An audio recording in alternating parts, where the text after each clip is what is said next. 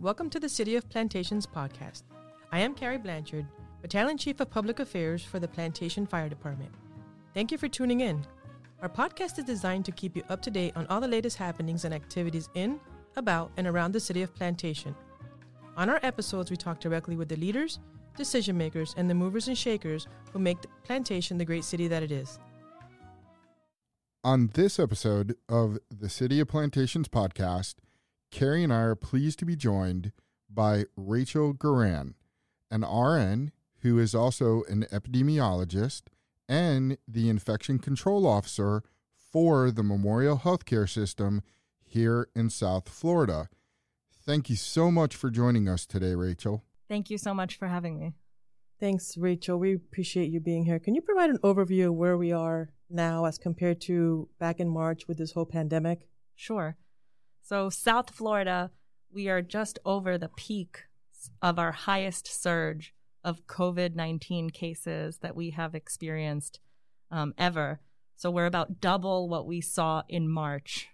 Uh, and July 20th was our highest peak. Right. I mean, I, it's we've seen a resurgence of cases since the intended reopening of things in the state, the country.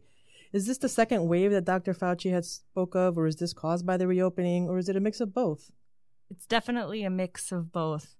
Um, we do have some reopening. We saw Memorial Day weekend, so the end of May, there was a lot of people going out and and not social distancing, and that could have been a cause for now this second wave, or even just a continuation of a first wave. So a lot of experts are saying that these peaks and valleys, it will all be related to just one wave, continuous wave. So we're moving away from first wave, second wave, third wave terminology and looking at it more as a continuous process that's going to have peaks and valleys. Is that accurate? Correct. So we can see that the community spread of COVID 19 has kind of caused this continuous peak and valley ebb and surge of cases, as well as some of our increased testing that we have all across our community. And then just the opening, reopening, people who have been slow to uptick on the masks that we're all wearing together in this room. Um, people who are still getting together at maybe nightclubs and bars and those kind of closed area environments, or even the birthday parties, graduation parties, uh, funerals, unfortunately those have contributed to an increase of our community spread in South Florida. Right. I know as a community and and even as a state and a country, we tend to be driven to focus on a lot of the negatives that are associated with our approach to managing COVID-19 and testing and for the most part every area of this pandemic but we are making progress. Can you expand on the type of progress that we are making in, in our fight against COVID 19? So, unfortunately, we are not seeing the kind of progress that other countries have been able to sustain. The more time we have, we do have more treatments available that have been very, very helpful in our fight against the disease COVID 19. We're seeing some of our treatments, like remdesivir, um, an antiviral treatment. We're seeing convalescent plasma, which is using the blood of people who have recovered from COVID to help treat currently infected COVID patients. And then some other types of high flow oxygenation, BiPAP types of ventilation that we can do before you get very, very critically ill and then intubated on a, a mechanical ventilator. Those treatments have been getting better from the first time COVID has appeared in Wuhan, in Italy, and now subsequently New York and South Florida. Right. So I want to I want to expand on that real quick. As far as the the intubation into ventilators, because the news has really put a lot of emphasis on being on a ventilator and a shortage of ventilators. And my understanding, and I hope you can correct me if, if I'm not accurate, is that in the beginning we were very quick to put patients on ventilators in the treatment of this. And now we are learning that that's not an initial intervention but more so an intervention as a last resort or towards the end of the rest of the treatment regimen not working. Is that accurate? It is accurate. Unfortunately, what we're seeing is that there is a finite number of resources throughout our community in South Florida, uh, be it human resources, intensivists, who physicians who work in an uh, intensive care unit, infectious disease physicians, our registered nurses, respiratory therapists. So that in combination with hospital beds, in combination with ventilators and other types of medical equipment that we just spoke about before, all of that has the potential to reach a capacity, right. which is why flattening the curve with all of our preventative measures is so important. Right. Okay, I just here let's talk about the controversial stuff. Hydroxychloroquine. What are your thoughts on that? We hear it on the news and everybody's on two sides of the fence here. What's what are your thoughts on that? Hydroxychloroquine is an FDA approved therapy for many illnesses, including lupus and arthritis. They've used it for years for those things. It is not a treatment that has been shown through the evidence based practice to affect COVID 19 um, when given for that illness. Right. Let's talk about vaccines because that's another conversation piece that seems to be very active in the news cycle. Do we have hope for a vaccine on the horizon? And, and if so, what, what role will that play? Will it, in your mind, will that be, hey, everybody must be vaccinated or else? Or uh, will it just be voluntary and, and individuals? I mean, and again, I'm I know I'm asking you to hypothesize, but just your thoughts. So I'm very excited because there is currently a, t- a two dose vaccine in phase three of clinical trials at the National Institute of Health. So, right now, the trial is enrolling 30,000 volunteers at 89 different clinical research sites at areas that are hard hit from this virus. Um, so, they're going to be able to use our own community's epidemiological data to see those high incidence areas, emerging hot zones. So, maybe our South Florida area will be picked for that site. Um, and then vaccines are an effective part of a strategy to fight against COVID, but it's only one strategy to fight right. against COVID. There's many of other behavioral modification things that we can do in concert with a vaccine, which would require a large uptick of, of taking the vaccine in our community. Right.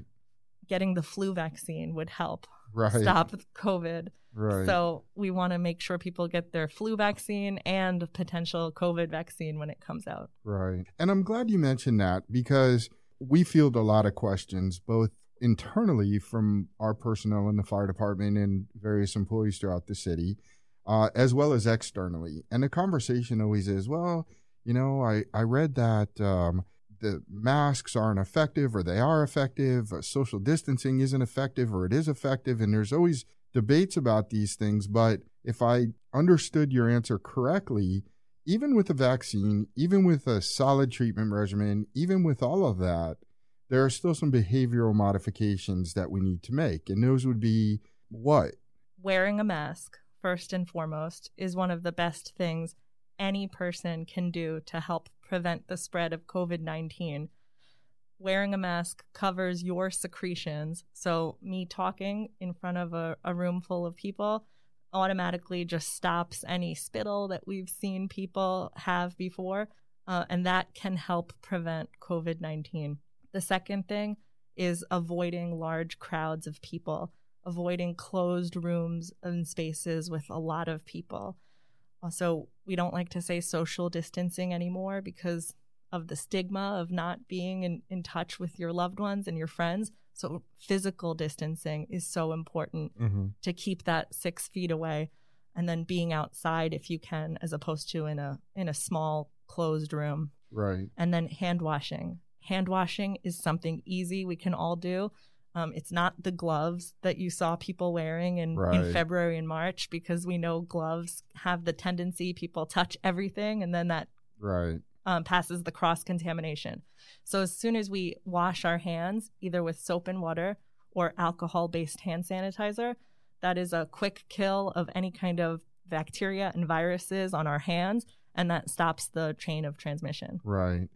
And I don't know if you feel the same way, but I'm amazed that it took COVID 19 for us to realize that hand washing and that level of personal hygiene was important. And it regardless of COVID 19, right, it's always been important. So the fact that it's emphasized now, and there are so many people who this is m- maybe a newer concept, is always kind of surprising to me. But yeah, so Yeah. as a very social society in the United States, there's going to be a learning curve because if all the experts are correct, this is a long term situation that that we'll be working to remedy, right? Yes. And with our working closely with our partners at the health department, so our communities all across the country and especially in South Florida to ramp up our testing, our fast access to testing with fast turnaround times, um, and then the contact tracing that comes along with it, people doing their part to furlough, quarantine, don't go out if you're sick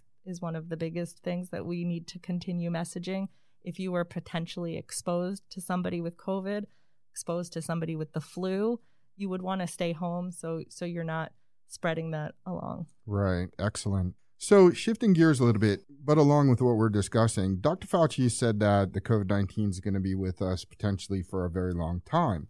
In your opinion, what do you believe are the short and long term prognosis for this for this virus? And I guess specifically, will this become seasonal eventually, like the flu is?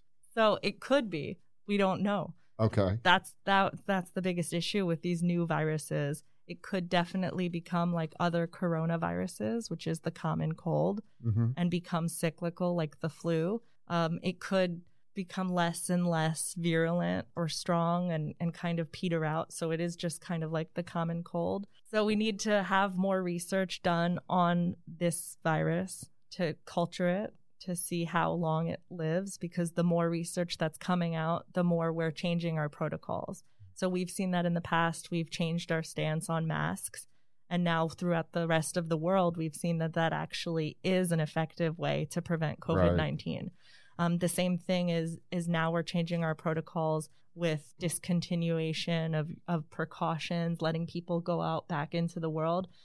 And 10 days before we thought it was a longer time because people keep testing positive.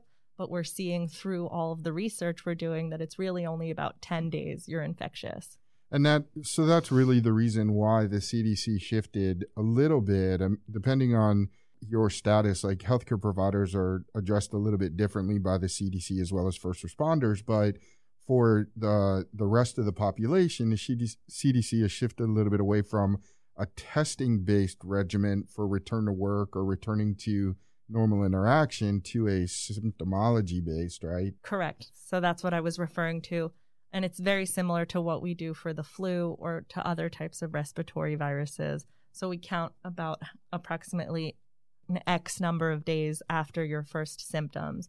So for COVID, they're saying it's about 10 to 20 days, depending on the severity of your illness and some of your other personal risk factors. Like being immunocompromised, which we've talked about before. Yep. Yeah. Okay.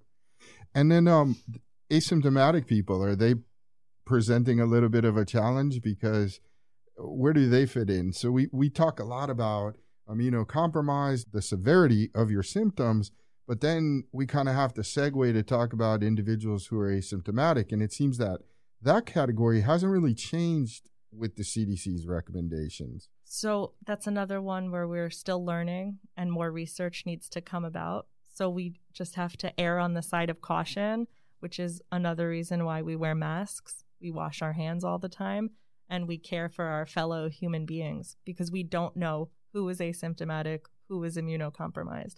So we treat everybody the best way we can. It's the golden rule. Right. Excellent. I know there might not be enough information yet. I know this is all new, but is it possible to get reinfected? That's an amazing question, and that's still one we have to wait for the research to see.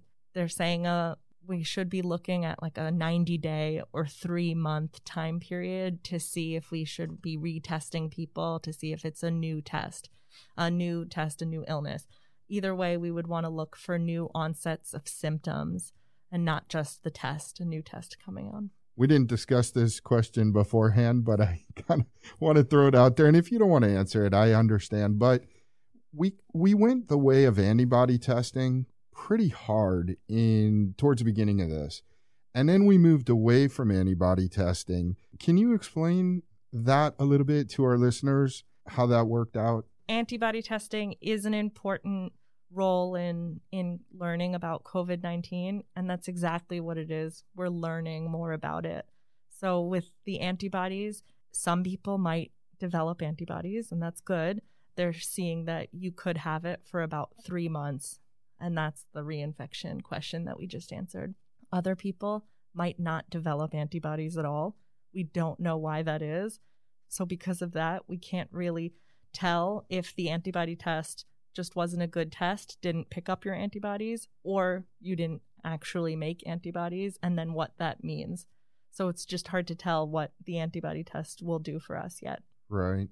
But we're still in a place where the PCR test or the I guess the for our listeners, the the viral, the actual viral test is still what we're using to diagnose, as opposed to the antibody test, which would be used more for collecting data or maybe confirming the PCR test. Is that accurate? Yes. So the uh, viral PCR test, that's the one that people will get most likely all the way to the back of their nose. That will detect how much virus is in your body. There's some new tests, the antigen tests that are now being done at the Hard Rock. Um, those will also detect how much virus is in your body, but you do need a lot of virus at that point, which is why they're encouraging only symptomatic people to get that test at those sites. Oh, makes sense. Yeah. Makes sense. All right. Besides individuals not wearing masks and not social distancing and maybe not washing their hands as much as they should, what do you think are some other factors that continue to create viral spread? One of the reasons is testing. If we don't have accurate, efficient, fast testing with fast turnaround times, we can't get that information back into the hands of the people who went to get tested, which means those people can't do a lot of the behavior modifications we talked about. They can't they they need to stop going out into the community. They need to stop going to work when they're sick. They need to isolate themselves so they don't spread the virus. If we do that, we can stop spreading the virus in this community. Awesome. Here we are, like months later, and I guess here we're school starting. What are your thoughts on schools opening? I, I believe that schools are mostly going virtual, but some schools are going to school. What are you What are your thoughts on that? I have a lot of thoughts on that because not only am I a registered nurse and epidemiologist, I'm a mother. So I have a mm-hmm. seven year old and a and a two year old. I'm helping with some of my kids' schools to come up with some of these answers, how we can do this safely. Right now, when there is a lot of community spread in this area, I can't see how we can open schools in person safely uh, to protect the most amount of people. And that's our job as public health professionals to to offer those advice to the people trying to plan how to go back to school. I do think it is possible. This is our new normal. We're learning every day how we can make this effective. But again, we need some of those things we were just talking about we need people to be wearing masks at all times. Can't be just mandatory. We need a lot of hand washing opportunities. We need space, so be able to do distancing if possible. And then we need the testing and what happens after the testing. So we need people to stay home if they're sick, to let us know the stigma attached to a positive COVID mm-hmm. diagnosis has right. to go away. Right. It just has to be part of our right. daily life. I have COVID my brother, my sister has COVID, so we're going to stay home, let people know so everybody else can react appropriately. Once that happens, we can definitely reopen schools. And I think that's a really good point because one of the things that we saw when the CDC shifted from test based return to work and to symptomology return to work is coworkers saying, well, hold on. If that person's still testing positive, I don't want to be around them. And that became a challenge because we had to then sit down and explain and really get do a deep dive into the CDC's reasoning behind that and educate people to reduce that fear. I think that's a great point related to schools. And the other good point I think you make that's amazing is it's not just about the precautions to minimize the spread of the virus in the schools if we went back to face to face but it's also having that extremely robust infrastructure in place for what happens when we do get a spread of infection in a particular school throughout students and teachers and administrators. And I could be wrong. I don't feel we're 100% there in that infrastructure. Uh, what are your thoughts on that? It would take everybody working together with the common goal of doing the right thing. So even on your not at school times, what your family does, wearing masks, washing hands, staying physically distant. Awesome. All right. Is there anything else? I mean, I, we're kind of at the end of this. Is there anything else that you wanted to add? Just that stopping the spread of misinformation is one of my all-time favorite things to do. Um, it's it's a huge goal in public health now. We want to make sure that as many people as possible are, are spreading these messages that masks work, hand washing works, social physical distancing absolutely works, and we can all work together to stop the spread of COVID 19. All right, awesome. Rachel, thank you very much. We know that you're busy, so thank you for coming and educating and informing us. Thank you so much yeah, for having me. we appreciate me. you. Thanks. All right, thank you everyone for tuning in. Remember, wash your hands, wear your mask, and stay safe, everyone. Take care. You've been listening to the City of Plantation podcast. We strive to bring you accurate and timely information. Please continue to tune in to our podcast episodes and also catch up with us on social media, including Twitter, Facebook, and Nextdoor. If you have questions, send them to askcityhall at plantation.org and we will answer your questions directly. Thank you for taking the time to listen to our podcast and stay safe, everyone.